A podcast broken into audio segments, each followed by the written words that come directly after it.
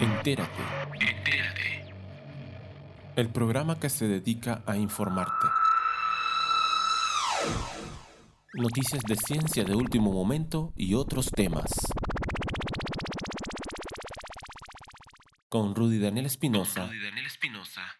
Y Rafael Montaves. Y Rafael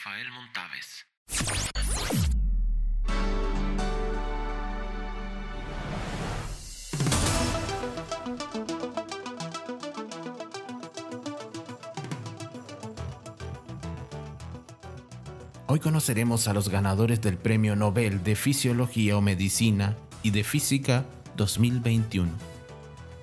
Nos enteramos de que la NASA no cambiará el nombre del telescopio espacial James Webb previsto a lanzarse en diciembre de 2021.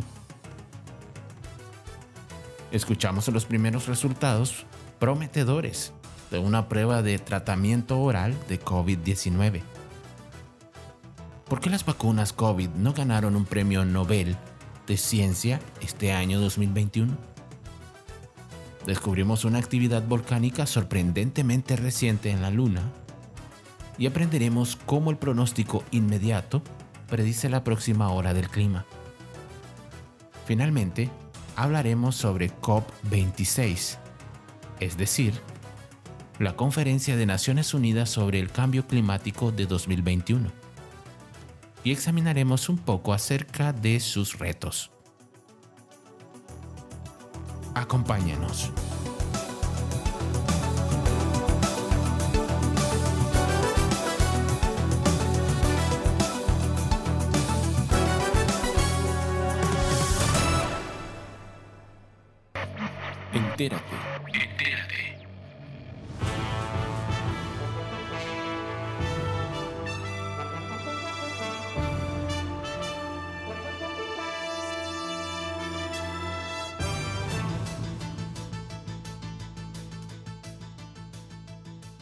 Nobel por el descubrimiento de cómo nos sentimos. El fisiólogo David Julius y el biólogo molecular Arden Patapoutian han ganado el Premio Nobel de Fisiología o Medicina por descubrir la base molecular de una capacidad para detectar la temperatura y el tacto. Julius usó capsaicina, el compuesto que le da a los chiles su patada, para rastrear una proteína llamada TRPV1 que responde al calor doloroso. Patapoutian identificó receptores en la piel y otros órganos que responden a fuerzas mecánicas como las generadas por el tacto y la presión.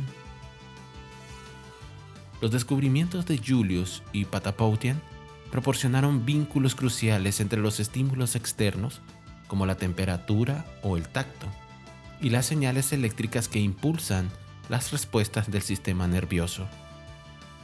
Se sabía que la capsaicina, por ejemplo, desencadenaba respuestas al dolor, pero no estaba claro cómo. En la década de 1990, Julius y sus colegas buscaron genes que se activan en respuesta al dolor, el calor y el tacto para encontrar uno que reaccionara a la capsaicina. Su búsqueda los llevó a un gen que decodifica TRPV1, una proteína que forma un canal incrustado en las membranas celulares que cuando se activa permite que los iones pasen a través de él. Julius y Patapoutian también usaron mentol de forma independiente, un compuesto que crea una sensación refrescante para estudiar cómo responden las células al frío. Esto llevó al descubrimiento de otro canal iónico llamado TRPM8, que es activado por el frío.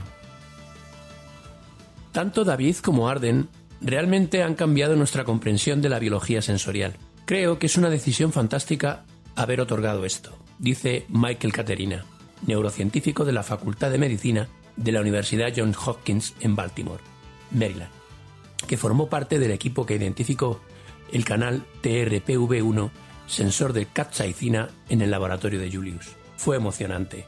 El equipo determinó rápidamente que la proteína sensible al calor del chile tenía un papel más amplio en la transmisión de las sensaciones dolorosas del calor. La identificación de TRPV1 y otras proteínas sensibles al dolor relacionadas ha ayudado a los investigadores a comprender la base molecular del dolor y a buscar nuevos tratamientos, sabíamos que tenía posibilidades de ser médicamente importante si podía explicar algunos aspectos del dolor, concluye Caterina. Hay muchos problemas médicos relacionados con el dolor, y estos receptores, sin duda, serán objetivos para el desarrollo de fármacos en el futuro, dijo el presidente del Comité del Nobel de Medicina, Niels Goran Larsson, en la ceremonia de anuncio. Destaca el trabajo realizado por Julius y Patapoutian, porque luego de identificar las moléculas responsables de sentir el calor y el tacto, llevaron a cabo estudios estructurales para comprender mejor cómo funcionan las moléculas. Julius contribuyó a una revolución en la biología estructural provocada por la microscopía crioelectrónica, una técnica reconocida con un Nobel de Química en 2017. Cuando se asoció con el biofísico de UCSF, Jifan Chen, para producir una estructura extraordinariamente detallada para el canal de iones 4TRPV1. Eso rompió el dique para comprender los detalles de la estructura de las proteínas de membrana, dice Caterina. No es un accidente que David haya estado involucrado en el sentido de que creo que realmente tiene una habilidad especial para identificar preguntas realmente interesantes y encontrar formas de resolver problemas que otros no tienen. Es un premio bien merecido para Arden y David, y muy emocionante para mí. Dice Bailon Xiao, bioquímico de la Universidad de Tsinghua en Beijing y es investigador postdoctoral en el laboratorio de Patapoutian. El descubrimiento de Patapoutian, de piezo 1 y piezo 2, fue especialmente significativo porque las moléculas tenían poco en común con otros canales iónicos conocidos, abriendo nuevas vías de investigación para laboratorios de todo el mundo. Los mismos avances en microscopía crioelectrónica que ayudaron a Julius y Chen a mapear TRPV1 también proporcionaron información clave sobre cómo funcionan los canales piezoeléctricos, señala Xiao. Sin una estructura, habría tomado de 20 a 30 años entender cómo funciona.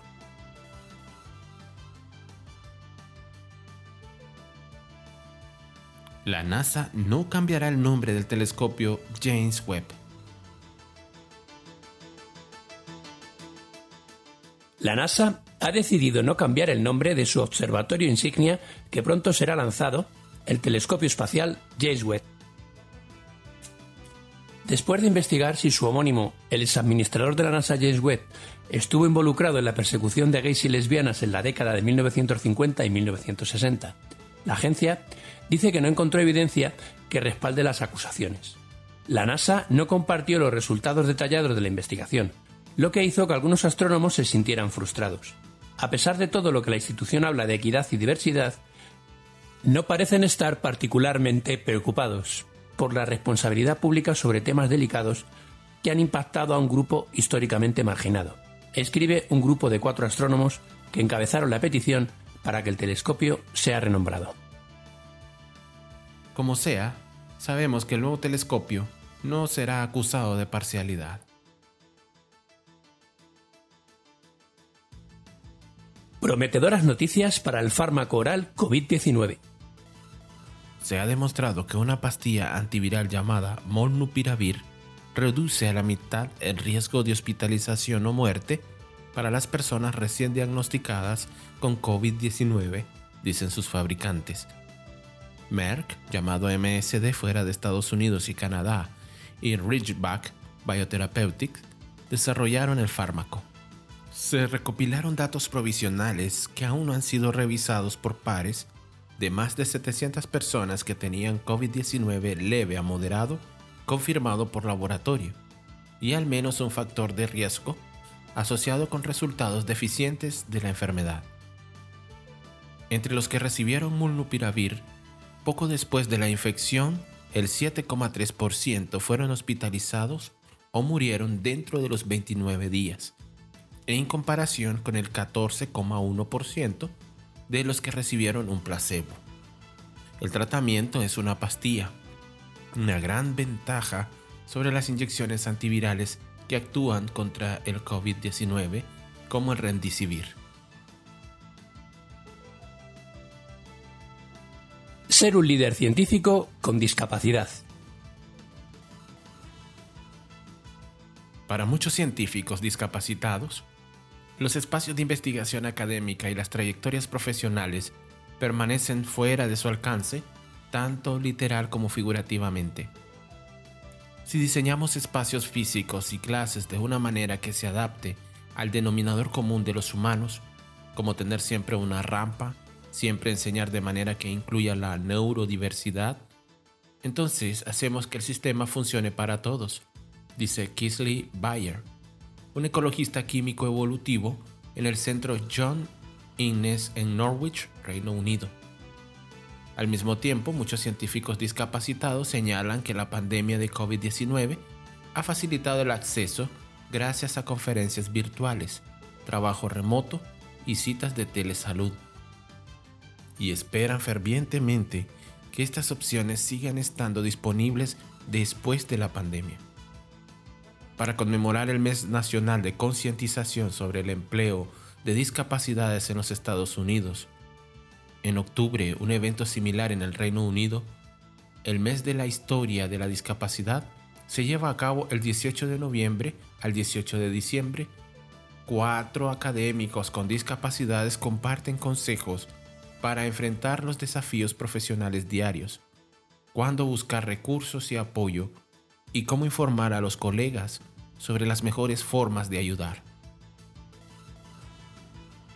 Cuanto más éxito tenga, más presión sentirá como investigador discapacitado, porque desafía la visión normativa de sus compañeros sobre cómo debería ser un científico exitoso, dice Vivian Cheung, bióloga de ARN y neuróloga pediátrica. Para cambiar la norma necesitamos más científicos discapacitados como modelos a seguir. Ya sea que usted mismo tenga una discapacidad o no, si alguien quiere hablar sobre su propia afección o diagnóstico, simplemente escuche eso es lo mejor para empezar. A menudo, la reacción inicial que tenemos es de conmoción, tristeza o ganas de arreglar las cosas. Solo escucha. Cuando alguien revela una discapacidad invisible, trate de reprimir cualquier sorpresa que pueda sentir y en su lugar piense, ¿cómo puedo ayudar a esta persona? Recuerde, las personas no son lo que puede ver todo el tiempo. Cuando le conté mi discapacidad a un colega aquí, dijo algo realmente grandioso. No tengo experiencia en esto, pero quiero ser un buen mentor. Dime cuando necesites algo y haré todo lo posible. La comunidad científica debe ir más allá de los requisitos legales y normalizar la adaptación a las personas con discapacidad. Si alguien hace una solicitud de este tipo y usted, como líder del grupo, tiene una reacción instintiva de eso no es justo para los demás, tómese un momento para reconsiderarlo. Piense en lo difícil que fue para ellos preguntar y luego piense en formas de eliminar esa barrera. Los investigadores principales deben declarar proactivamente que están abiertos a hacer ajustes para las personas con discapacidades y deben ser lo más comprensivos posibles cuando se les solicite.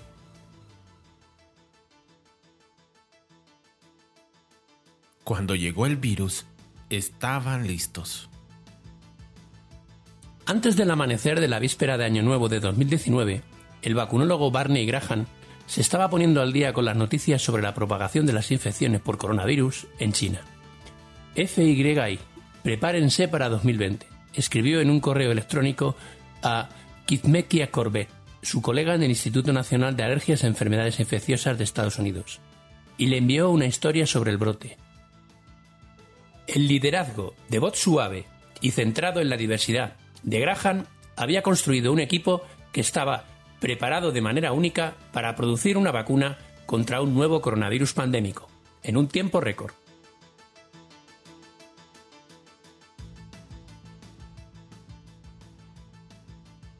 Cita notable. Las gotas y las superficies son muy convenientes para las personas en el poder. Toda la responsabilidad recae en el individuo. Por otro lado, si admites que está en el aire, las instituciones, los gobiernos y las empresas tienen que hacer algo. El químico José Luis Jiménez, coautor de una revisión que enfatizó el papel de la transmisión aérea en la propagación de patógenos respiratorios, incluido el SARS-CoV-2, considera por qué la idea a menudo ha encontrado resistencia.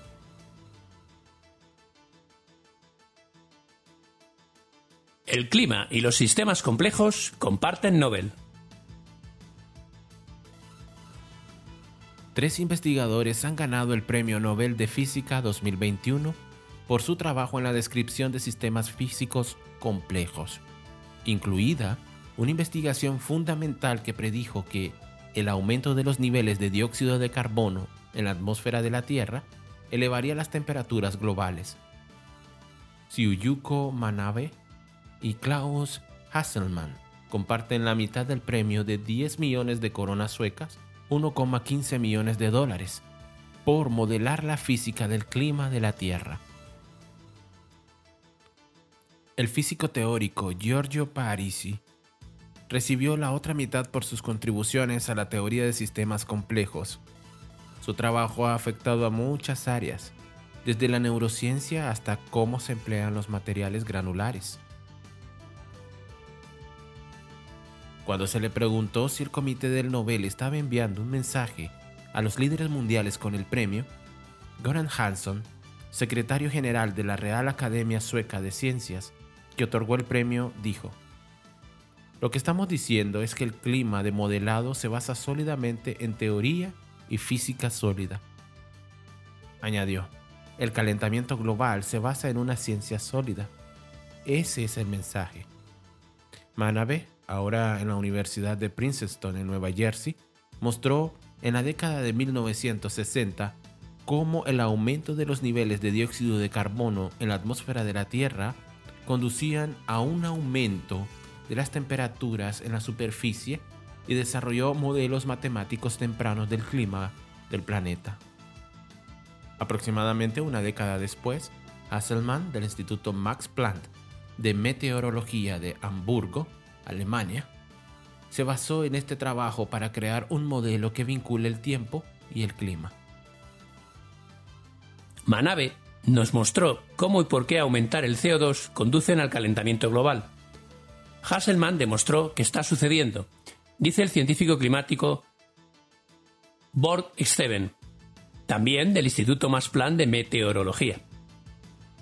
Agrega que el instituto está encantado de que la pareja haya sido galardonada con el primer premio Nobel por la ciencia que sustenta nuestra comprensión del cambio climático los primeros modelos climáticos predijeron con éxito el calentamiento global.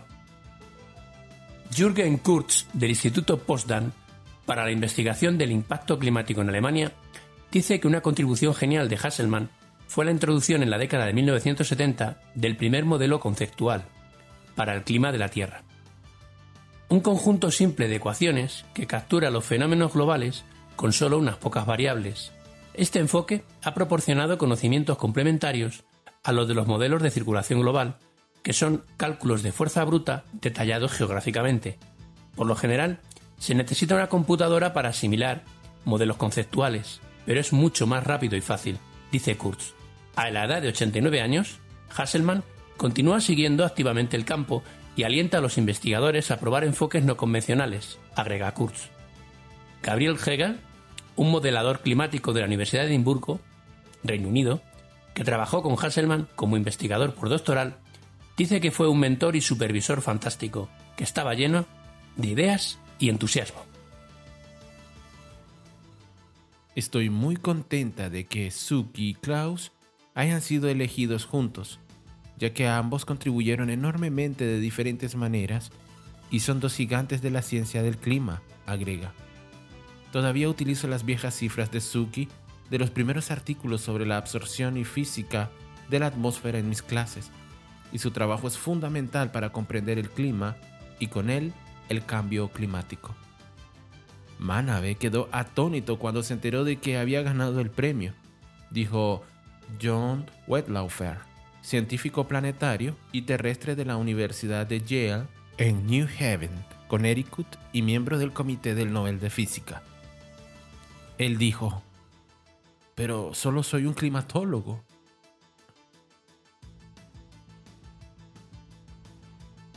Las vacunas cortan la transmisión de Delta. El primer estudio que analiza directamente que también las vacunas Oxford, AstraZeneca y Pfizer BioNTech previenen la propagación de la variante Delta del SARS-CoV-2 trae buenas y malas noticias. en los raros casos en que las personas completamente vacunadas se infectaron con la variante Delta, era menos probable que la transmitieran que las que no estaban vacunadas. Pero una persona vacunada con una infección Delta tenía casi el doble de probabilidades de transmitir el virus que una persona infectada con alfa. Y el efecto beneficioso de la vacuna Oxford AstraZeneca sobre la transmisión delta disminuyó a niveles casi insignificantes tres meses después de la segunda dosis. El estudio previo a la impresión analizó datos de pruebas de miles de personas infectadas con SARS-CoV-2 y sus contagios cercanos entre enero y agosto de 2021 en el Reino Unido, cuando las variantes alfa y delta competían por el dominio.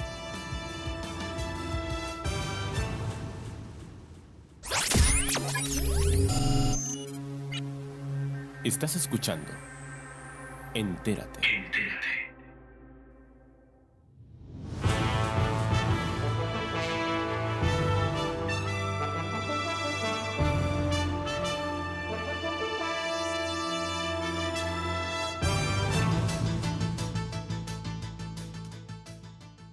Datos abiertos para resolver problemas globales. Nuestra comprensión de la pandemia de COVID-19 se ha visto reforzada por los esfuerzos loables, pero ad hoc, de voluntarios, organizaciones de medios y, en particular, la organización sin fines de lucro Our World in Data. Eso no es lo suficientemente bueno, sostiene Hannah Ritchie, investigadora de desarrollo global y directora de investigación de Our World in Data. Recibo diariamente correos electrónicos de políticos, inversionistas, investigadores y periodistas que me solicitan datos sobre otros temas, como la energía o los objetivos de desarrollo sostenible, que son imposibles de encontrar, escribe. En lugar de dejar ese trabajo a los voluntarios, las instituciones globales deberían reunir los fondos y la experiencia para recopilar datos cruciales y exigir su publicación. Implementar funcionarios, políticas y métricas de calor. El calor extremo puede matar, pero a diferencia de las inundaciones o los incendios forestales, Ninguna organización o departamento individual es responsable de coordinar una respuesta. No golpea de la misma manera. Aquellos que son marginados, pobres, jóvenes, ancianos, personas sin hogar o institucionalizados, o que tienen condiciones médicas preexistentes, son los más afectados. Y sus impactos solo se intensificarán debido al cambio climático. Cinco investigadores piden un programa de investigación centrado en apoyar a la gobernanza del calor, incluidos los actores, las estrategias, los procesos y las instituciones que pueden mitigar y gestionar este peligro. ¿Por qué la ciencia COVID no ganó un premio Nobel? Algunos científicos expresaron sorpresa y decepción por el hecho de que ninguno de los premios Nobel de este año se otorgaron a las vacunas COVID-19, en particular a las desarrolladas con tecnología de ARN mensajero, que han lanzado una nueva clase de vacuna. El momento de las nominaciones, que deben presentarse antes del 1 de febrero, podría ser un factor. También lo es la cuestión de cómo la tecnología de ARN mensajero iniciará la investigación de vacunas contra otras enfermedades. Queremos dar crédito a las personas adecuadas y por el descubrimiento correcto, dice Goran Hansson, secretario general de la Real Academia Sueca de Ciencias en Estocolmo, que selecciona a los ganadores del premio. Así que estad atentos. Prudente bienvenida a la vacuna contra la malaria. Los investigadores están celebrando la noticia histórica de que la Organización Mundial de la Salud, OMS, ha recomendado el despliegue de la vacuna contra la malaria, RTS, ese entre los niños menores de 5 años en África. Pero hay desafíos por delante. La vacuna, también conocida como Mosquirix, ha demostrado solo una eficacia modesta y requiere un régimen de dosis complejo. Algunos investigadores temen que la medida eclipsará las medidas de control de la malaria existentes, que a menudo no cuentan con fondos suficientes, como los programas de insecticidas y los sistemas de salud funcionales. Sin embargo, Los investigadores agradecen la decisión de la OMS. Con la devastación de COVID-19 y con el progreso estancado en el control de la malaria y las noticias de resistencia a los medicamentos contra la malaria, es alentador ver algunas noticias positivas, dice el epidemiólogo James Tivenderana.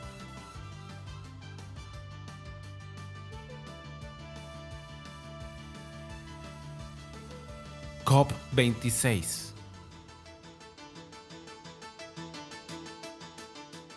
Han pasado más de tres décadas desde que el Panel Intergubernamental de Cambio Climático, IPCC, de las Naciones Unidas emitió sus primeros hallazgos sobre el calentamiento global.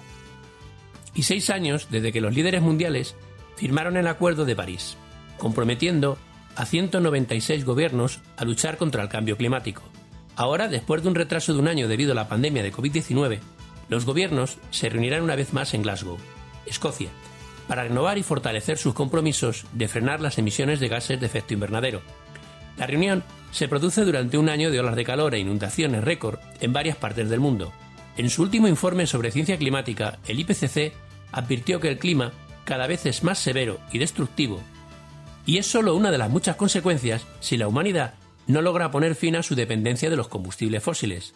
La pregunta ahora es si los gobiernos estarán a la altura del desafío. Una gran filtración de documentos vista por BBC News muestra cómo los países están tratando de cambiar un informe científico crucial sobre cómo abordar el cambio climático. La filtración revela que Arabia Saudita, Japón y Australia se encuentran entre los países que piden a la ONU que minimice la necesidad de alejarse rápidamente de los combustibles fósiles. También muestra que algunas naciones ricas están cuestionando pagar más a los estados más pobres para pasar a tecnologías más ecológicas. La filtración descubre que los países rechazan las recomendaciones de acción de la ONU y se produce pocos días antes de que se les pida en la cumbre que asuman compromisos significativos para frenar el cambio climático y mantener el calentamiento global en 1,5 grados. La filtración muestra que varios países y organizaciones argumentan que el mundo no necesita reducir el uso de combustibles fósiles tan rápido como recomienda el borrador actual del informe. Un asesor del Ministerio de Petróleo de Arabia Saudita exige que frases como la necesidad de acciones de mitigación urgentes y aceleradas a todas las escalas deberían eliminarse del informe.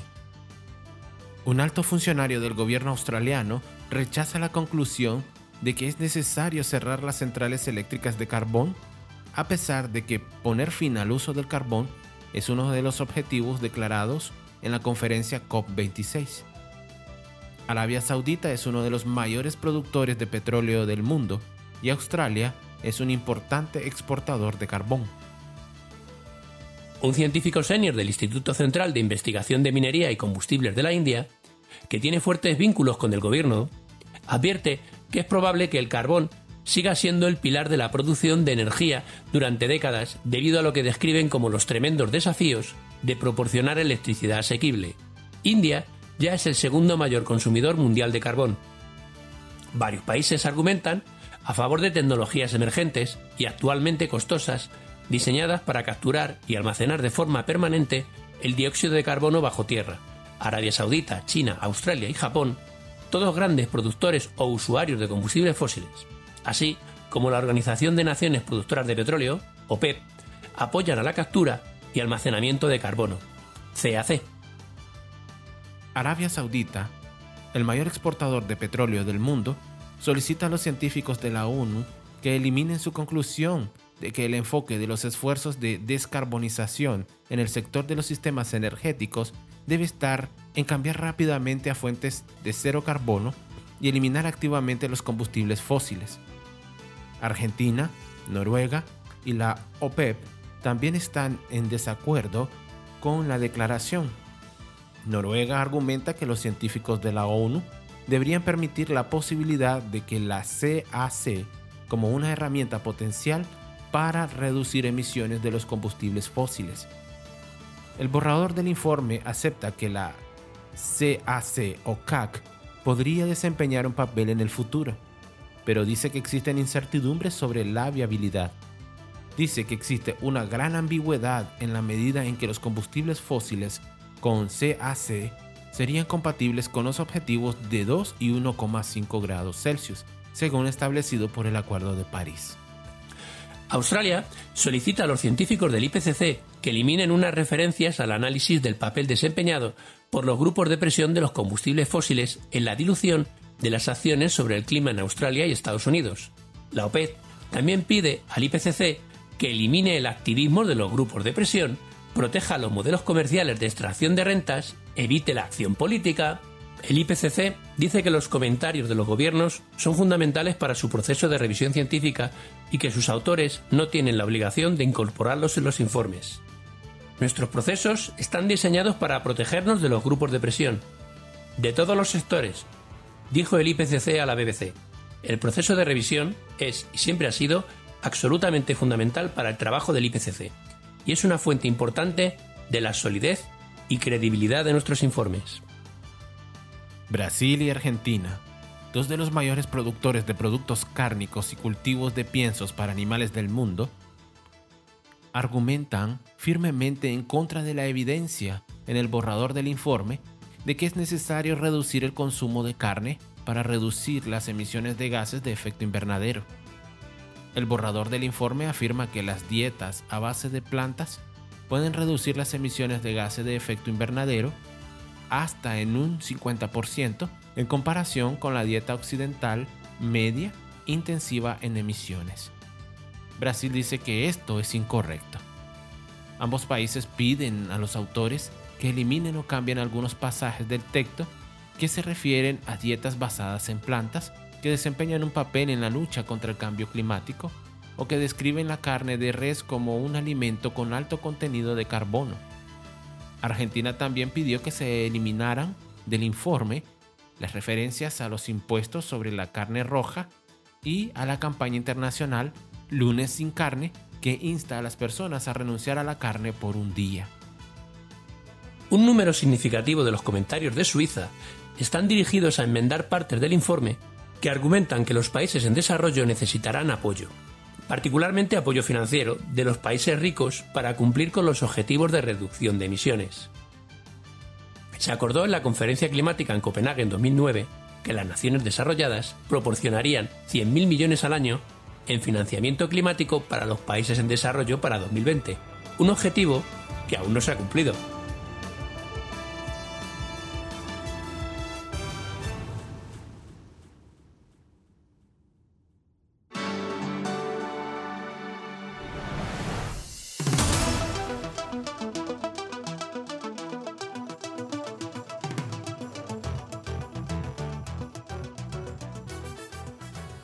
Turiel es posiblemente una de las personas que mejor conoce la crisis energética global. Conocido por sus publicaciones en el blog de Oil Cracks, es investigador en el Instituto de Ciencias del Mar de Barcelona, CSIC, y doctor en física teórica. Lo ha dicho a menudo, pero en este caso el último sitio donde encontramos el comentario es en la revista Público. Os leo. El problema es que la naturaleza no negocia. Aunque queramos, es imposible seguir manteniendo este modelo. Creo que el decrecimiento es inevitable. Simplemente tendremos que decidir si lo hacemos por las buenas o por las malas. Podemos tomar medidas proactivas antes de que vengan los problemas para adaptarnos, o podemos engañarnos y pensar que no existe el problema, hasta que llegue la realidad que nos ponga de rodillas. Siempre pongo el ejemplo de un señor que sube por unas escaleras mientras que el techo del edificio desciende. Se le abren dos posibilidades. Puede darse la vuelta antes de golpearse en la cabeza o continuar hasta chocar y caer por las escaleras. El final es el mismo. El señor termina abajo. La cuestión es cómo llegar hasta ahí.